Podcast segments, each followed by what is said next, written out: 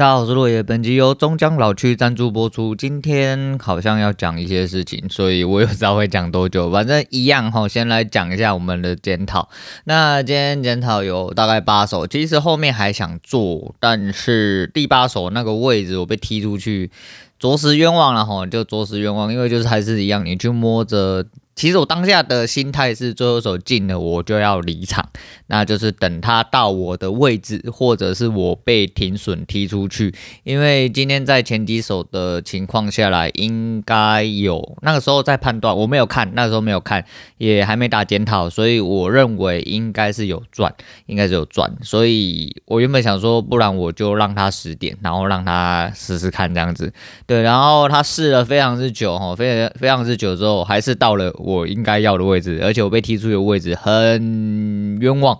对，我那个评点非常冤枉，但是。这就是这就是你要不要等，或跟你要不要做的问题而已。那今天这一手做了，应该是没什么太大问题啊。那我们来检讨一下，今天有看检讨单的话，今天检讨我们直接先来报总点数哈，好像忘记这件事情很久了。那今天总体来说的话是加六负十三加二六负八加十六加二五加十三加三，所以整体来说胜率来到了七十五趴，因为负两手，负两手那两个位置。我们等下再来讲好了。那总体来说加六六啦，净损益是用 XQ 来算的话，大概是刚好加五十正，对，所以还行哦，还行。那因为上周五打得不是很漂亮哈，上周五打得不是很漂亮，我是觉得还是有带上去啊，因为靠着轨道，呃，整体来说的话，周末又有在做了一些不一样的学习哈，做了一些不一样的学习。那主要还是跟阿伟啊，因为。就阿伟这一套，我觉得还蛮适合。等我用顺了哦，确定一下状况，我再来跟大家讲好了。不然怕只是单纯的那个失真哦，单纯失真。因为我觉得好做的时候就还是一样，就是可能是盘好做哦。那膨胀的隔天通常就会爆炸，所以还是不要啦，还是不要。我们就先还是先思考一下，现在整体状况来说怎么样？因为上个礼拜五其实打了稍微比较多手之外，虽然说后面是有扯平。但是一样输手续费，那一样是输到负五十，其实不太应该啦。但是一开始就算抱着那一些负七十几的话，我觉得我心理上也会很难受。后面有看出来的位置，还是要相对去做。那运用着轨道，嗯，配合着自己本身的理解，就是我希望还是可以在就是盘势，即便就是。上下的很快的时候，可以去抓到一些东西。那先不管零八五三的时候，账上上升的时候进多，这边我觉得没什么太大问题，因为它也没往下去完成一比一啦。那不管它回撤来干嘛，这边我觉得呃，它开的位置虽然很低哦，真的很低。那以老大昨天的呃解盘来说的话，其实这个位置就要看空它了哦，这个位置就要看空它。只是这一段回撤，我还是比较倾向于就是诶。我们有一个预先的立场，但是你不能一直抱着立场，不然你会变成死多或死空。所以我尽量在盘中，哦，就是照着，诶，就是现在讯号给你的位置。跟你当下看法去做判断，这样子可能会比较好一点点，就不会有一个就是死多死空的状况。那今天这边就是我在这边是因为它拉回了上升跟下降这边交叉，我自己的上升跟下降的位置啊，再就是它在乐高的底部，我就想说我在这边进，因为我这边强调一件事情，这这是我这阵子用这个东西，我觉得一个最大重点，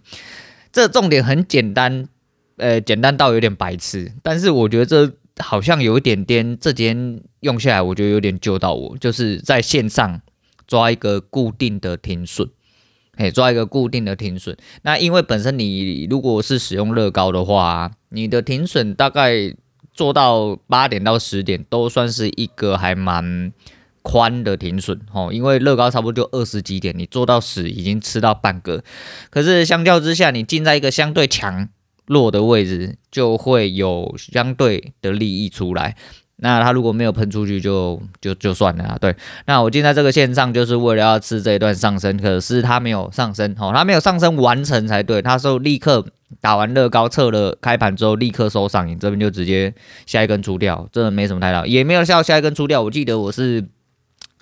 直接加六吼，加六给它出掉，那其实是可以出在开盘点啊。如果这边真的要摊话，可是因为离开了点，我这个乐高其实就吃了大概三分之二，要吃不吃就是一样。但是因为我是用轨道的逻辑进去，所以我暂时就先不这么看。那加六我也觉得，我至少。我被防守住了，那就至少比较心安一点点。那第二手在这边其实当根就收了一根下影，而且它还在上升上面，所以我会觉得说，诶，它是不是没有要下去？哦，那是不是没有要下去？那下一根的确它有一点点吞噬的味道。那实体来说其实是吞了，它没破高，而且实体有吞掉呃那个收下影的实体。可是因为那边真的太窄太窄，它又一直在上升上面，所以我就。还是一样抱着它哈，一样抱着它，那一路就抱到吃损，好，抱到吃损就碰线，碰线往下浪点之后就负了十三点，负了十三点之后就让它出去，出去了之后当根因为很大根把前面整个区间都吃掉之外，它又跌落了两条线的下方，包含包含哦乐高的底部，所以这边就是我那边很快就接空了，而且一戳下去，我在下升呃我在下降的轨道。那边我就直接在线上附近，我就直接按空。可是好像因为滑架的关系，所以它呃我进的位置不是很漂亮，我进的位置不是很漂亮。然后后来来了一根回撤，回撤的下降轨道之后，它就一路下去。我一路下去之后，我就直接在一比一的地方，哎，我在那一根抖动的时候就补了，所以。他在六五附近就是抖动的还蛮凶的啦啊，然后我在那附近就给他撞撞到就出去就算了，我就吃了大概一个多的乐高这样子。可是实际上就是他可以把下降走完了，因为是真的还蛮大力，而且他往下跳空，他很可能会直接在这一段的时候就去往下跳空满足。那有些人说有，可是我自己在看的时候好像没有诶、好像没有满足这一段对我来说没有满足到他的跳空。然后他就收了一根脚，哦，他打到了下降的下之后就立刻收脚，哦，那我在前面就平掉，所以少吃了一段了。我最少应该还可以再吃一个乐高，但是我没有吃到它，那没关系啊，这个东西就是还可以再去多做磨练，但至少我没有输，哦，没有输，我觉得就是一个蛮重要的东西啊。那这一段有吃到之后，下一根它抽完之后上来，其实下一根的红我就想接，我想接起来就直接把这个乐高吃完，对。没有错，我就想把这个乐高吃完，只是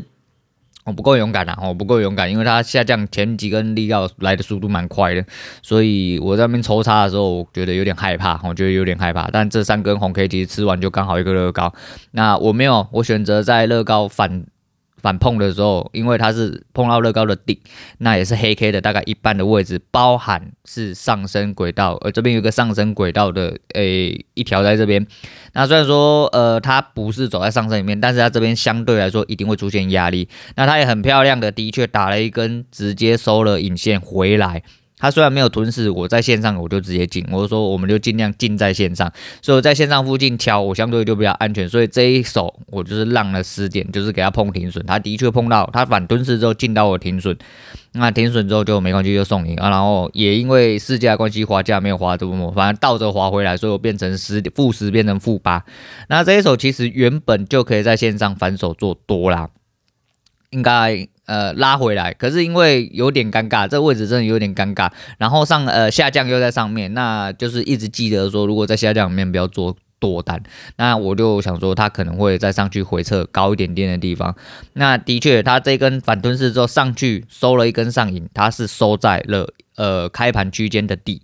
跟下降轨道的上上缘。所以这边我在下一根，它在盘中做一个吞噬的那个动作，我就直接敲了空单，我敲了空单。但是这一根其实我觉得有点丑啦，理论上应该要上去，呃，等线附近。可是后来它其实都没有去碰线啊，然后没有摸到之后它就下去。然后这边我有手，应该说我有忍住，因为我这边是敲空嘛，我有忍住，因为我的停损拉。这边停水原则稍微有点怪哦，因为我已经进在比较差位置，我停水原则会拉在线上浪点，对，因为我空嘛，我就会在线上浪点，那比前高还要再高一点点，我觉得相对已经呃算很给足面子的啦。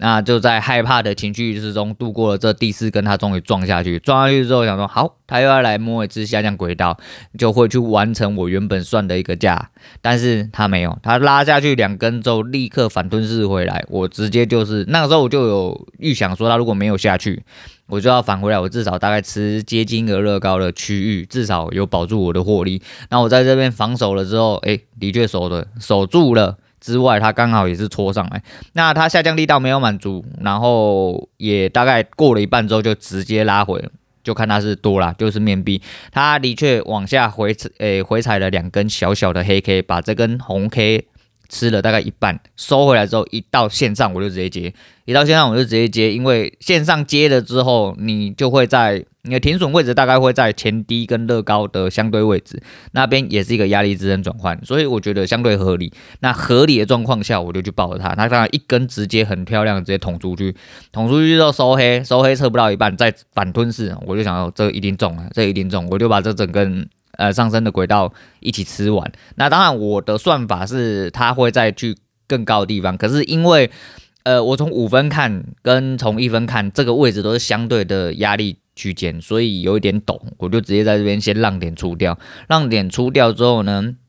它捅上去又掉下来，掉下来没有过低，又在线上，我又直接再接，然后直接再接就直接挂一个就是相对的 double 十点的停损，那就靠着这个逻辑，诶，又又被守住了，又被守住了，它就很漂亮又上去，可是它这一次就没有去完成第二个上升，那其实这边就要贪心一点，因为这边很明显它已经直接拉回开盘了。就很明显，真的很明显，就是它要去完成往上的一比一。那更明显的是什么？更明显的是后面，就是这一根我抱上去下来，他回打的时候，我就已经有一个防守，因为他没有完成，我知道他会洗单，但是这段利益，呃，这段利润我还是要，所以我就继续抱着。但是抱着就是回来撞到我防守停损，我就不不要啰嗦，因为你别一啰嗦了，你下去洗单你会很痛苦。之外，再就是这边可能会走区间，所以我就直接停利。停利之后，他要。咚咚下去之后呢，然后穿破了开盘价，穿破了开盘价之后，又两三根直接收回来，收回来，我就在开盘价这边来到了我的上升跟我的乐高区间加开盘价，然后它虽然没有很漂亮的把收 K 收上来，但是下一根开 K 的时候，它往下洗一下，直接又回来。不过我是在这一根收的时候又进，它收上影，但是它的屁股的位置是在乐高的顶，开盘价包含上升。那我就在这边，我一样就是守着停损出去。啊，出去之后收了一根十字啊，干在这边超级无敌抖啊！我想说，干今天打到这个位置，我到底要不要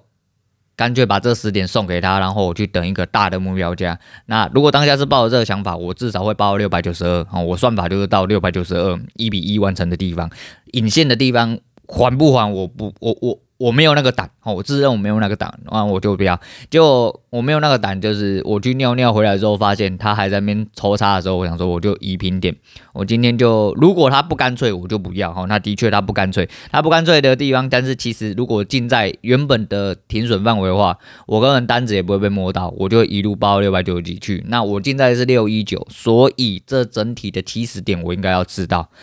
但就因为这个逻辑，所以我没有知道。不过。嗯，我不会很惋惜，我就是还反而蛮欣慰，就是你的逻辑自信是非常重要，逻辑自信是非常重要，所以呃，这跟我接下来要讲的事情有一点点关联，也是我上个礼拜忘记讲了，可是我怕讲下去真的会有点久，好，反正今天八手的部分差不多是这样子，所以说总体来说今天是赢的，哦，今天是赢的，然后整体逻辑。的架构，我觉得慢慢的终于有一个稳定的雏形。那稳定的雏形会造就你，即便你是吃损的，你都知道你是在做正确的事情，在相对胜率跟风暴比的呃管控下，是设计的是好的，你就会往好的方向去。那我希望就是以稳定的状况，我们先走这个方向，再去做一些比较大胆尝试。其实最后手就是我所谓的大胆尝试，其实我真的可以就让这十点，因为它让这十点基本上就是等于打破开盘。然后来到一个相对位置，它就会往下回去，那就是代表你一定得要认输了。但是它在没有一直回没有回来回碰的状况下，它很有可能就会往真正的目标去。那力道就是这样子，吼，力道其实力道的解析，呃，所有的依据，哦，所有的依据都是一个重点，我觉得啦，我自己到现在目前为止的理解应该是这样：你对力道理解的越越透彻，哦，不不管是往哪。去，然后往上下归还，或者是 N，或者是一比一之类的。你对这些力道的解析越透彻的话，你会越明白它的目标价在哪里。所以它总有一天，它总会归还，它总会归还。所以它一定会去相对位置。只要你好好的在对的地方守好你的停损，基本上都不会有太大的误差。对，所以整体现在上来说的话，你要做的训练还有很多。那最主要的是你要去看出力道，然后在对的位置哦，这对的位置真的很重要。可是，呃，在你头脑拐到的时候，在你还在呃里面撞墙的时候，你真的很难去发现这一点啊。至少这几天做起来，我觉得好像有很明显去改善，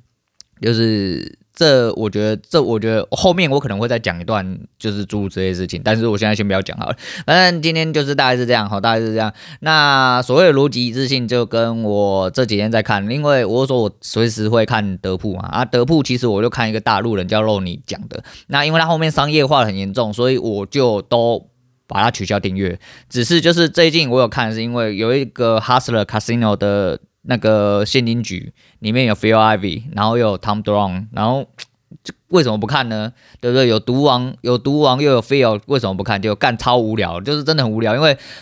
呃，Tom 迟到，然后 Phil 在中场的时候离场就不知道跑去哪里了。对，那还有 Garrett，那其实都是很强的人哈，都是原本先金局就很强的，那就两个传奇嘛。啊，Garrett 又本身先金局很强啊，台面上的啊 Matt 也是，就是本来就是就是职业玩家。那其他的人哈，里面有一个叫 Lucky 的，就是他看起来就是比较就是所谓的娱乐玩家，但是 Lucky 真他妈 Lucky 哦，真他妈 Lucky，你看他前几手手牌那个打的。干真的是没有逻辑可言，然后真的是真的呃，赌博到最后真的就是运气游戏啊，然后真的就是运气游戏，它的真的还是要大部分还是要依赖你的技术再好，到最后运气不站在你这边，真的就会落赛。但我觉得金融市场不是，哦，金融市场毕竟是人为操控的，所以它还有很多的人为因素会在里面，毕竟是钱。会堆进去，它有一个量可以计算，那这个是后话。只是我要讲的是说，那时候里面有一个人，哈，叫 Dylan，哈，Dylan，对，叫 Dylan。然后他问了多王，嗯、呃，和 Garrett，嗯，Garrett，哎，对，他问了他们两个，就是说，呃，在桌上如何去分辨，哦，就是鱼，哦，所谓鱼就是送钱的那一种，很烂的那一种，比较没有技术的那一种，或者鲨鱼，鲨鱼就是，呃，可能就是高级玩家，哦，会算。然后技术很好，尺寸也拿捏很好啊，心态也拿捏很好，这种叫鲨鱼。他说怎么去判断？两个人给出的答案是一模一样，但是这位迪伦哥他一点哦都没有办法接受。不过我觉得两个高手回答的是非常漂亮，他们是其实就跟金融市场一模一样的东西，我觉得很值得拿出来讲。就是我们不会，应该说他们的原话啦，他们的原话是他们不会在一个桌上去判断说，他们会判断出来哦，你是鱼。啊，你是鲨鱼，或者是类，就是你是高手或不是高手之类的，讲白话是这样。只是他们不会用这个立场去打牌，不会因为你是一个烂咖哦，你是个废物，所以我就会特别的松散，或特别想要跟你拿价值。在牌桌上每一手出去的东西，维持性是一样的。你的出牌逻辑性，你的打牌逻辑性是一模一样的，这才是呃一个 poker 真正要做到的事情。那其实两位回答的是差不多的事情。那你其实看就是里面最紧的一个，就是其实就 Matt 啦，Matt 的打法真的是紧哦，就是就完完全全就是一个职业玩家，然后打得很紧的人，对，就是他有牌的时候一定中注哦，所以说基本上。你要抓他 bluff 的几率很低很低，因为他基本上拿到好，就算他位置不好，他拿好牌，他有可能都会弃，就是很有机遇的一个人。那其实，在金融市场里面也是一样，所以我觉得这是一个蛮重要的一个观念，就是说你在金融市场里面也是一样，你的出牌跟你的进出全部都要有一致性的逻辑加一致性的进出场理由。那无论今天的局，就是也说今天盘势到底是好打或不好打。其实你就是维持一贯性的逻辑，你只要是对的，基本上就会一路下去。哦，你就不会失误到哪。也许你还是会吃到鳖，也许你会呃丧失掉吃到大牌的机大牌，然后赢重注的机会。可是你会被保护得很好，而且你会一直正向的一直滚下去，这就是你必须活下去，这就是让你活下去。的一个最基础的理由。可是其实很多人都不知道哦，其实真的很多人不知道。反正这是交易的事情啊，我到大概我那上礼拜其实就要提，所以想要特地拿出来讲一下。但是其实今天干你你还怎么讲了快二十分钟了？好，我要讲一下昨天发生的事情，就是昨天我回外婆家，也就是上周我说我要讲的事情。那我回了外婆家，那这次回外婆家是因为呃，他老人家上个礼拜突然出了一些事情，然后胃穿孔。那老人家嘛，你们知道就是嗯，作息是非常之正常，可是因为呃。长大了哦，长大了，大家就呃，就是小孩子都外流。以前外婆家里面是很多小孩的哦，就是我表哥表弟哦，表姐表妹，他们呃表妹没有表妹，哎表姐哦跟表哥表弟都住在家里，家里没有大人，家里的大人只有外公跟我外婆，那他们都是我外婆一手拉大，所以其实大家在家里的向心力是蛮够的啊。其实我长大之后我很少回去，因为嗯。我对外婆家的体系小时候是很熟，但是长大之后因为有太多自己需要的时间，那我也不想要回去 social，所以我就没有回去，以至于到我后面结婚离婚，然后呃慢慢的就是觉得说我时不时就会想要说，不然小朋友哎老人家也老了，想要带小朋友回去给他看一下，虽然说时间没有到那么多。但是我还是会有这个想法。那这次我就觉得说，我一定要回去。第一个是我现在有空嘛，我要有空，我比较轻松一点点，比较自由一点点，所以我会觉得说，呃，老人家出了一点状况，而且呃，他老人家高龄九十七岁啦，讲真就是见一次面少一次面。我相信我上次有讲过啊。再就是他又生病，胃穿孔，他吐血，然后老人家就真的讲不停，然后他就一直在吃一些私药丸还是什么哦有丸啊、草有丸啊那一种，然后又不吃饭。然后就真的人不舒服，就吃一点草药丸啊，或者是吃安眠药，觉得睡着他妈不会痛就没事。那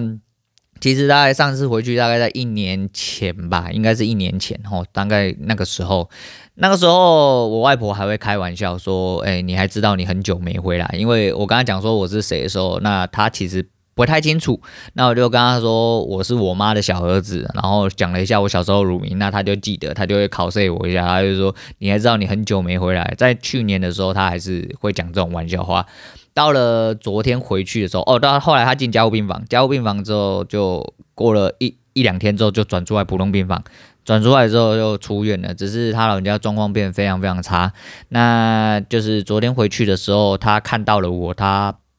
已经记不得我了，诶，他已经记不得我，他记得我哥，但是他记不得我啊，因为我很少回去。那我一样就是照呃上次那个方式，就是跟他提醒说，哦，我是我妈的小儿子，那我是谁谁谁，我就讲了我乳名，他还是记不得哦。然后到了不不管是我哥还是我妈，就是我姐之类，他们就是重复的跟他讲，他后来好像慢慢的又想起来，那。他就尝试着想要过来，就是抓那抓我的手，因为他行动不便，他坐在椅子上。那大家在帮他庆生这样子。昨天是我外婆的生日，所以是九十八岁，所以不是九七岁，他已经九十八岁。那我就呃，就是他伸手出来的时候，我就去握住他的手了。外婆的手很冰冷吼，他老人家啊，因为我们家住在山腰啊，风比较大，所以呃，那个时候我不知道，我感触很深诶，就是。我其实我这次回去我就知道我外婆应该认不得我了，因为她的状况已经变得蛮差的。之外就是就是时间快到了，然后我特地我就说我是一个很爱控场的人哦，我是有强迫症的。那这一次回去我就特地拉了我，就是带我女儿回去，哪怕只有讲几句话，我觉得都必须要回去。这就是因为你见了这一次面，你下一次面不知道能不能再见到之外。外婆是我呃上上辈体系里面最后一位长者，因为像我阿公阿嬷走了之后，其实我阿公阿嬷家那是因为我们原本小时候跟呃二伯都有一些来往，那阿公阿嬷家其实就住二伯跟二伯母，所以我是很爱我阿公阿嬷家那个环境，所以我们这基于就是跟二伯父跟二伯母还是有点。私交交情的状况下，那我爸还是算是他们家族里面就是比较废话多，但是又是管事的那个人啊。就是我会回去，会回去呃来往啊。不过，但是比起以前，就是时不时大概一年，就是比如说过年啊，大家会聚在一起，那种时间已经没有啊。那我外婆这边其实也是，因为我外婆已经是最后一位长者，能见到我表兄弟姐妹。哦，那些人一群人十几二十几个亲戚全部坐在一起吃饭，那种机会已经不多了。所以说我外婆的生日、母亲节诸如此类的节日，都是一个聚会的场合跟借口哦，也就是理由啦。就借口是比较难听啦，其实就是理由。当这个理由消除，也就是假设我外婆过世之后，大家就是会走自己的路嘛。因为毕竟我们这一代，如果你本身没有太多私交的话，碰在一起的时间真的也不多了啦，也不会特地自己说要约出来什么，也没有真的好到那个地步。大家当然还是有联络，比如说像 FB 都挂着，但是实际上你说要找出来吃东西，或者是说要出去玩。当然也可以，只是约起来会比较硬，然后没那么熟这样子，那机会不大啦，就变成机会不大。所以说，呃，这是一个复数的重点，这真的是一个复数的重点。所以我觉得就是一定要回去。那因为我们这一代的其实也都有小孩，然后小孩下面嘛几百个啊，没到几百个啦，就大概七八个啊，昨天混在一起啊，一起玩这样子。很热闹啊，就整个是四代同堂哈，是四代同堂，不是三代同堂，是四代同堂，那就很热闹啊。就是觉得说，因为在我外婆出事之前，我就一直有这种感觉，那时候我就已经感觉到说。外婆真的差不多，除了岁数之外，就是家里只剩下我大舅，也就是他大儿子，那跟我一个表弟，吼，对，所以说只剩下一个孙子跟大舅，但其实能够照顾他的人真不多。那我外婆是一个很健朗的人，吼，他会骑着，我们就开着他的宾士，吼，就高尔夫球车啦，然后会到处去人家宫里面帮忙打扫啊、煮饭啊，然后去找呃他的诶、姐妹们聊天，这就邻居啊，因为大家你也知道那种乡下村落，吼，大家都是呃。一定都是你知道我，我知道你啊，大家都住在一起很久，而且说不定都是，呃，也是都是兄弟姐妹啊，就亲戚这样子。那到了近一年，其实我就一直觉得就差不多，一直就觉得差不多，因为你知道人，呃，就跟我讲，就跟我那天跟我女儿讲一样，我觉得这是事实哈。我一个这样的人，哈，我一个青壮年的人，其实我都觉得没有人讲话很痛苦，哦，何况是一个老人家，然后。活在这世上这么久啊，先生也走了大概十来年了哈，啊，家里又没有人可以陪伴他，在你生活在一个很无聊、没有回馈的一个环境下，你的人生真的就不是人生了哈，你只是很勉强的生存的一个呃活体哦，讲这样子是比较好听哈，其实就是个畜生，跟畜生一样哦，起来就是吃饭睡觉，然后天黑就是。就休息，然后隔天起来又做差不多的事情。其实你活着跟没有活着其实没什么太大意义，因为你能想做的事情也真的不多了。所以我一直觉得说，在这种寂寞环境下，吼，真的是寂寞哦，我真的认为这是寂寞。就是在这种寂寞环境下，老人家的身体会恶化个更快。再就是他年龄也已经算是真的蛮高龄的，所以呃，每次想到这些吼，我就会感触很深，所以变成促成我这一次一定要回家。的最主要原因就在这，哪怕就是他不认得我了啊，只是跟他讲讲几句话，啊，握握他的手，我觉得都必须要回去这一趟。那再就是呃兄弟姐妹们见面时间真的也是因为这样子，可能也所剩无几了，也所剩无几。所以在综合考量下，这一次我就变一定要回去。啊，昨天干了一件事情，我说我这个人是一个很不认输的人吼，那。昨天小朋友在玩那个蛇板，我不知道大家知不知道这个，就很像滑板，但是它是呃只有两个轮子，然后你要站上去平衡之后，你要靠着扭动下半身哦，它就会动，然后还要操控它的方向，那就跟骑货一样哦。林北就觉得说干你你啊，怎么可能有人会我不会哈？没有果断上去哈，在那边哦，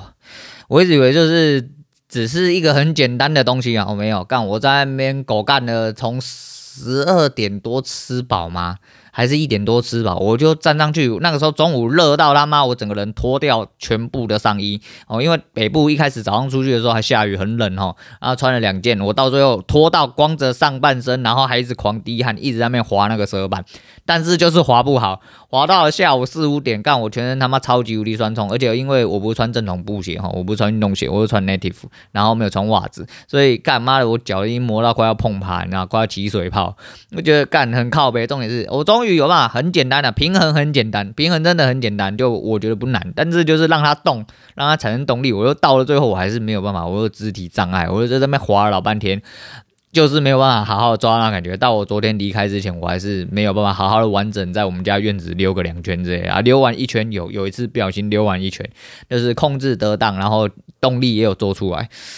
妈的，超累，我真的超累。然后小鬼很爱玩啊，我女人也在玩，然后不小心受伤了，或者是真的是啊，我爸也想玩，我就很怕我爸跟我女人一样啊。我女人还好，还是年轻，还可以摔。他妈的，我爸那个年纪这样子摔，我看他真的是 GG 哦，真的是 GG。不过就是说啊，我真的是一个不认输的人啊，我真的是一个不认输的人，所以我觉得。学就把它学会嘛，这有什么难的？所以真的觉得 看你啊，然后有点北蓝啊。但是就是还是一样，我觉得昨天回去这趟还蛮值得的。诶、话说回来啦，吼，话说回来，就我女人一直说，诶、好像我掉头发的状况有慢慢的改善。那不确定是因为她买的营养品有呃有用之外呢，我觉得最主要的原因是因为我休了这一个月。虽然都很忙，但是我觉得很充实。很充实之外，我觉得我过得很快乐。我觉得过得很快乐。我觉得我在做很多我自己想要做的事情，哪怕是我经济上有一点点压力，我都觉得说我真正真正真正的在做一个人，然后做自己想做的事情，我觉得我非常开心。那在诶、所有东西交错的影响下，其实我觉得我身体慢慢的就开始恢复了，就开始恢复，就恢复一个正常人该有的样子嘛，哈。然后因为这阵子有运动嘛，我上个礼拜呃周末又抓了一点时间运动啊，运动我就 因为我们家有买那个弹跳床嘛，啊，我就边用弹跳，就是拉伸做完，简单的拉伸做完之后我开始弹跳，弹跳之后我就就是规定我自己，我不是说我买握力器吗？我就规定自己一首歌之内把一组。握力器的轮回按完，那我就不算秒数。那因为那握力器中间是铁片，你按下去的时候它松掉，铁片就开始叮叮叮，我听它叮十声。所以我做了很多事情在那个弹跳动作里面，我就要边弹跳，然后边把那一首歌唱完，然后边按握力器听它的时间，然后再做。一组二十下的循环，就是按下去叮十下，所以其实叮十下如果快一点，理论上大概在七八秒，也超过了原本应该有的十五秒。那我就是做一组二十个这样子。那第一个按完之后，我就开始做休息，中间就一样，我中间跳都没有休息，所以我跳三首歌大概是十五分钟左右。我在弹跳床上面唱了十五分钟，跳了十五分钟，然后握力做了两组，下来之后继续做拉伸，然后有空的时候再打坐呃冥想一下，大概十五分钟这样子，就是一个运动的 cycle。那啊，操作的部分就是前几天卷腹嘛，卷腹你捏啊，那些人都有跟没有一样，我也搞不清楚他们有没有卷啊，对，但是我卷了那诶礼拜五。打得很烂哈，所以我卷了七十下，腹部他妈有点炸裂，炸裂之外又觉得说，诶、欸，看我的六块还是没有回来，就是形状有回来，中间有回来，外层有回来，但是四块也跑不太出来，不知道到底是怎么回事哈。那没关系啊，反正今天做的不错，今天其实加六六哈，那就是净损益较实，但是我们算是算点数了，所以加六六理论上我今天不会做，但是我反正我就是每天日常活动，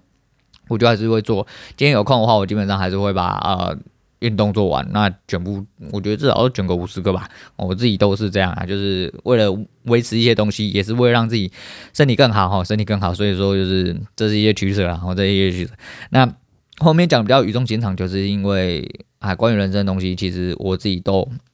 就是就是都都是这么在意哈，都是这么在意，所以。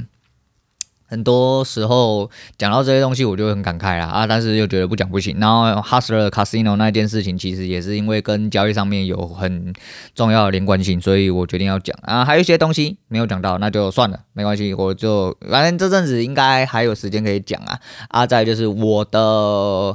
我的话题应该没有了吧？哈，应该没有了，我可能会讲不出东西来哦。哦，我我我我我我不太确定，因为我现在我也觉得我今天没有要讲什么，但是今天讲三几分钟啊，今天差不多讲到这样。今天推荐给大家就是呃李威峰的好不好？我不确定李威峰的好不好是不是我推荐过，但是我应该是推荐过五月天的好不好啦。李威峰的应该没有推荐过好不好吧？我不确定，但是就是一样啊，就是希望我自己操作更好一点，然后能够